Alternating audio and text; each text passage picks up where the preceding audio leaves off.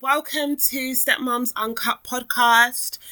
In this episode, we are talking about childless or rather child free step parenting. I'm joined with Emma Sexton, who is an award winning entrepreneur and podcaster, and she is here to share her story about not being in one blended family but actually being in one, that ending and being in another, and how she describes her step parenting as child free as opposed to the more commonly used term childless.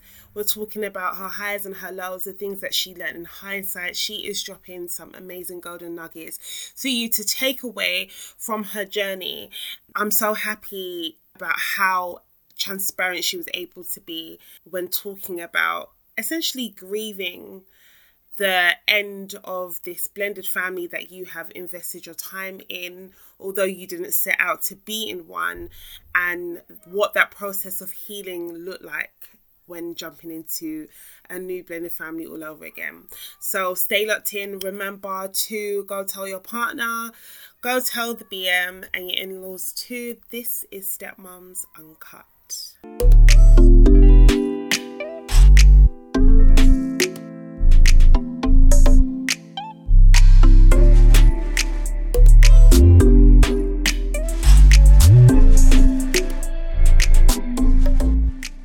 So, hi, Emma. Hi, Silla. Thank you so much for being on our podcast. So, today we're just basically going to talk around the topic of being a childless stepmom and also the kind of idea of being a stepmom but not really wanting to be called one or just just being who you are as opposed Yeah. to being labeled as a stepmom. I'm vocal about my life choice uh, because it is a choice for me of being child free, which is very different to somebody who always wanted kids. Uh, I've never wanted children and I've always wanted a life that didn't have children in it. So I use the term child free. But obviously, being child free and dating, I have had some time and experience and continue to have some time and some experience being in a I'm reluctant to say stepmom role, but yes. So that's me. So, I'm going to go ahead and ask you to share a bit about your first relationship going into a blended family and what that was like for you. So yeah, so I guess I've I'd always wanted my child-free life, but when I I guess when I was kind of dating in my late late 20s, I guess I kind of knew that I would be dating people who might have kids. Anyway, my um, the person I was in a relationship with in my early 30s, I think I was about 31 at the time when I met him, he was divorced with two quite young children. Um, he had two girls and they were around four and seven when I first met him. And I I kind of I kind of didn't really think about the children really. I did, you know, much as I'd never wanted my own kids, I'd never had a problem with anybody else having kids. Uh, and I kind of felt like he was the right person for me at the time, and the fact that he had kids was just part of the parcel. I didn't really consciously decide. It was just he felt like the right the right person at the right time. And I think what's interesting is then being out of that relationship. So uh, we were together for almost six years, and the relationship ended quite abnormally um, for reasons only he understands, really. Um, but what happened was I went from being in a relationship with somebody that I thought I was going to be with for a, a long, long time, and I'd invested a lot of time and energy into these girls, especially as they were, you know, they were so young, like young kids, four and seven you know they, they just need more time from you as a grown up and then those three children were kind of t- you know those the three of them him and the two girls were sort of ripped from my life quite abruptly and basically i just never saw them again. And i uh, you know it's been god almost I can't remember how many years maybe 10 years eight maybe eight years now since we split up um so there's lots of there's lots of learnings that i had from that relationship which is you know being out of something that i kind of just signed up to because i thought he was my forever partner. And coming out of that relationship i've now been a lot more conscious and intentional about how i date. And it just made me really think about the fact that much as I'd chosen to be child free, I was actually living a life that that wasn't child free. Um, and it just made me much more intentional and conscious with the relationship that I've uh, ended up in in now where you know my boyfriend has two sons they're 14 and 17 um, which is a different life stage and for me is just uh, yeah d- yeah different so that in a nutshell is my journey yeah can can I just ask, going back to your first relationship? So you say that you knew or you kind of had an idea that you may be dating someone with children. Did you then ever imagine what that would actually look like? What what that would mean or require from you? Because I know with most people, when they, regardless of whether you're a, a mother or not, when they get into a relationship with a man that has children, no one really actually has a sit down conversation and and say to each other, say, hey, what do you expect from me? Or these are things that I will not be doing or have no interest in doing. So with you, did you already have ideas of what you were okay with and not okay with, or was you just learning on the job? Yeah, totally. I mean, that's why I think what what you uh you guys are doing with your movement and talking about this step parenting is so important because quite honestly i was just completely naive about it i mean i knew i knew nothing really about parenting kids because you know i'd not really had many children in my life up until that age you know your 20s are mostly having a lot of fun and most of your friends are having fun uh, so i really didn't know i mean you kind of know you kind of have some assumptions. But no, I went into it really naively. And also, I guess I just went into it because I assumed this person that I was with at the time, I thought I was going to be with them forever, which is, you know, I think in your 30s, that's a kind of normal normal thing we all have our aspirations to meet our you know our match for the rest of our lives um, and i just didn't I just didn't even think about it. I didn't even think that I should think about it. And I think what's really interesting is the fact that second time around dating and then being at a different place in my life you know being in my, my early 40s so almost a decade older and what a different view i then had on dating and what a different choice and knowing knowing that not having that naivety and then i you know i would never want to be in that situation now never because i would know that i would be with somebody and that for the next 10 years those children need to be his priority. I'm not saying my boyfriend's kids aren't his priority but when kids are really young you've got to be there for them and i you know i want to be with a partner who wants to be there for his kids so yeah i i didn't know anything and i kind of I kind of wish I did, I, but I just yeah. feel like there was nothing on my radar that would have given me a decision or even flagged to me that I should really be thinking about this. Yeah, I think a lot of men actually, when they do have children and then they get themselves into a new relationship, it is very natural for them to expect uh, motherly roles to come out of the person that they're with.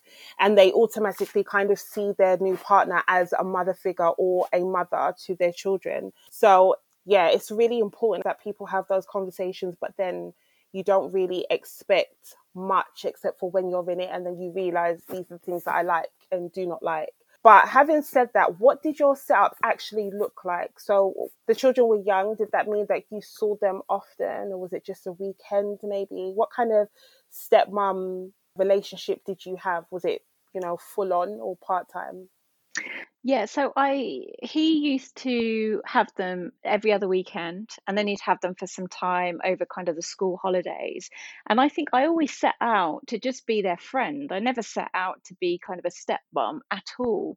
But I think the challenge was that I automatically like I almost had to take more of a stepmom role because one, the kids were so young and they needed stuff, you know, they needed to be thought about. You know, four year olds and seven year olds, you know, don't even know how to perhaps dress themselves in the morning. You know, what are they going to have for breakfast? You know, you're going out for the day, what might they need? And, you know, uh, my ex at the time, to be quite honest, didn't really think about that stuff. And I was left in a situation where I was like, he's not thinking about this stuff. He doesn't seem bothered.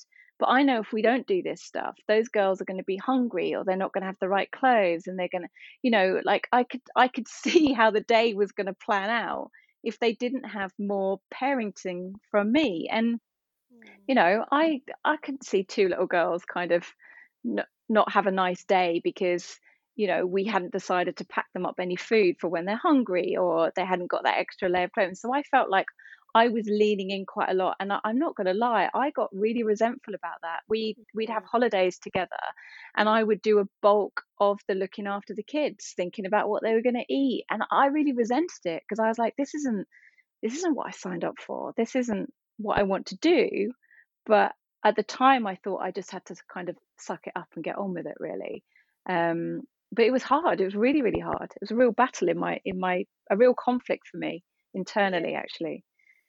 Did you ever feel like you were having these conflicting feelings, or the resentment was coming up because you felt, I mean, maybe the pressure of this kind of wicked stepmom thing that goes on and wanting to show yourself as a good stepmom, or is it because you just felt like the children needed someone and you were very aware of that and so you had to step up in that regard? Oh, that's such an interesting question because you're right. There is that kind of wicked step parent, you know, that's been ingrained in all our our fairy tale. I think I it's a really good question because I haven't really consciously thought about it, but I definitely I definitely wanted their experience with me and their dad to be a positive one. I definitely didn't want them, you know, I'd heard horror stories. Like, you know, I had a, a friend of mine who I grew up with, and her parents got divorced, and his new wife was jealous of her. And she basically stopped having a relationship with her dad because her dad's new girlfriend or new wife was jealous of the stepchildren, which I just find absolutely bizarre, but it happened. So I think definitely I wanted to make it a positive experience. I definitely, you know, they had an amazing mum. Like they didn't need another mum, but I didn't want them to not enjoy hanging out together, and I didn't want them to see that as a negative experience. So yeah, I, I yeah, I must have been, and yes, I was conscious of that because I mean, no one wants to give a four year old and a seven year old a crap time, do they? Let's face it. Sure. Um, before we kind of talk about your new relationship and the kind of things that you've learned from your old, I just wanted to say, you know, you had obviously been with uh, these young girls for a long period of time, and you said that you thought that it would be your forever kind of relationship. What did it feel like, or what did you find yourself doing when you were no longer in that relationship, but knowing you invested so much in those girls? Did you continue communication? Was there like space to continue that communication with the children or did you have to kind of cut it all off let it go? And if you did i know i'm asking you a question within a question but if you mm-hmm. did have to let it all go was there a kind of grieving process for you or was it like okay well that's the end let me move on yeah uh, do you know what? It was really really traumatic for me because it's it's one thing to split up with somebody who's an important part of your life. You know, we've all all our, had our fair share of heartbreak, and I I guess for me, I kind of felt like relationships end. You know, and, and it's sad, but that happens. And I guess I kind of made the assumption in my own head I never even had a discussion with him about this, that we would split amicably. Uh, I felt like we had such a strong relationship that if we split up, it would be maybe I was aspiring to like conscious uncoupling, but I felt like we were having the conversations where we could say this isn't working for me. I want i want out and that we would end as good as you know as friends as we could be because i felt like we we were a significant relationship in each other's lives. Well i thought we were. So when it ended and i initially i didn't think that i wouldn't see them again but then it became clear because he basically just cut me out of his life. Uh, what I know now is he started dating somebody else, which probably explains it. But he actively kept me totally away. Like we agreed to write letters. So I wrote a letter, but actually, I'm not even sure if the girls got that letter. And I didn't have any contact. And then within about we, me and him were having some contact, but it was very difficult. He was didn't didn't want to give me any closure or any explanation and then we just stopped contact. So it was traumatic because I loved these girls and I thought I was always going to be in their their life. I was invested in them. You know, I really cared about them. And and I think what was also traumatic was like what do what do they think? And I don't want them to think that I've just abandoned them because what's the story that he was telling telling him and that was really hard and actually i no one tells you what the protocol is. And I felt for me, it would be really wrong for me to go around him and reach out to those girls. Like I, you know, I could have done. I, uh, you know, there would there would have been ways of me getting contact details for them, and it just felt really inappropriate to do that, mm. and I mm. didn't do it. And what's what's kind of nice is the girls are obviously on social media and we are connected on social media. Again i i haven't proactively reached out to them. I you know when they connected i followed them back and i liked some of their pictures but both of them have at different times reached out to me. Um, and we have had a little we have had some chats but i'm just reluctant to pursue any kind of friendship with them. And i there was a bit of me i was thinking in prep of this this um, podcast of how do they feel and and is it time for me to have a conversation with them mm. but i mm. don't i don't know and i don't know what the protocol is but it's it is absolutely brutal i'm not going to lie i was really traumatized i had to have a lot of therapy i think i had a form of post traumatic stress when i look back because to have three people that you, that were your your world ripped away from you was absolutely devastating. And I think that that's also made me think about my next relationship was almost a reluctancy to want to form those kind of bonds again because relationships you know things happen don't they with relationships yeah. so i feel like with older children that that's fine but i think especially when the kids are so young you know like four and seven year olds they get really attached to grown ups so yeah, it was awful. yeah, awful is the only way I can describe it. And I, still don't know how to rectify it now, really. So let's just, you know, pretend, I don't know, somehow they stumbled across this particular episode. Is there like maybe a one liner or two lines that you would say to them regarding what happened that may give you kind of comfort? Um, there is, but I might cry.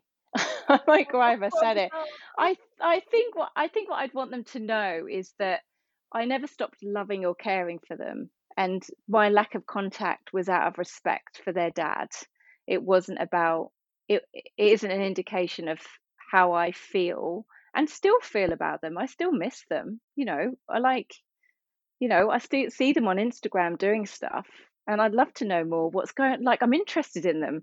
You know, I was in their lives for, you know, a good 4 years when I first met them. So, you know, formative years. So if they are listening, I want them to know that I, you know, I still love and care for them and I I did I did what I thought was the right thing.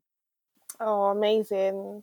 Oh, I, I, I sincerely hope that they do come across this or at least that they know that but um, I'm so glad that you are in a better space now. And of course, you would have learned so much leading into your new relationship. So, if you could share with us um, the things that you learned that is shaped your relationship to look the way it does now, and perhaps tell us what the setup now looks like in your blended family today.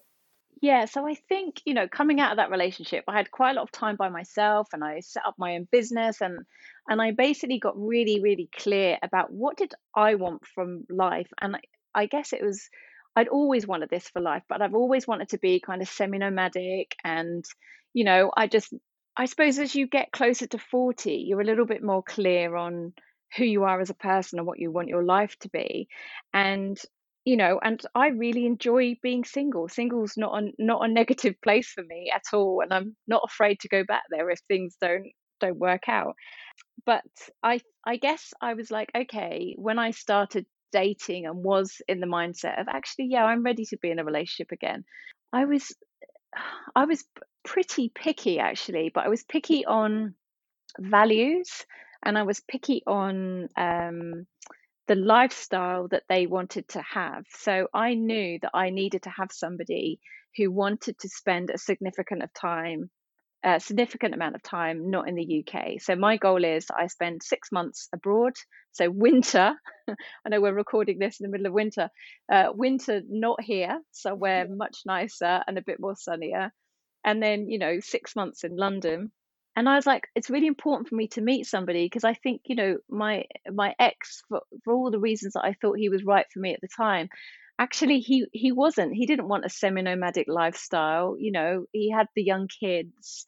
So i was really quite fussy and i was like you know what? I i don't really want to be in a relationship with somebody if we're not going to be on the same page or want to do the same things because i don't want to be i guess i felt i really i felt like i had the role of a uh, someone who had kids when I'd chosen not to have kids. So, you know, my friends were all, do, you know, bound by seeing the kids, the weekends, the school holidays, what you can do. And I just made a decision that I just really, I just didn't want that life.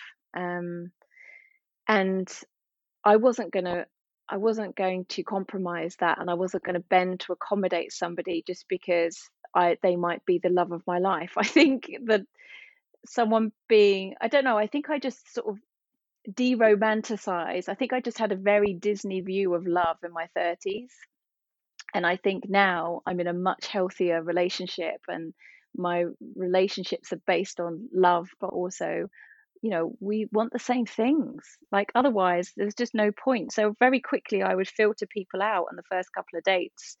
Not even even if i felt like i had amazing chemistry because i'd be like well, you just we just want different things you know? Um, or your kids are too young and i'm going to be i'm going to have that lifestyle again. So i if anybody connected with me on these dating apps and said they had really young kids like if they had kids under the age of 12 13 that was a no. That was an instant no. I'm not even going to meet you because so how I, old your kids now uh, his kids are 14 and 17 okay perfect and do you see yeah. them every weekend as well, or? Uh, yeah, so he has them, uh, you know, nearly every other weekend. But they're getting to that age now where they're a bit more independent and they want to do their own thing.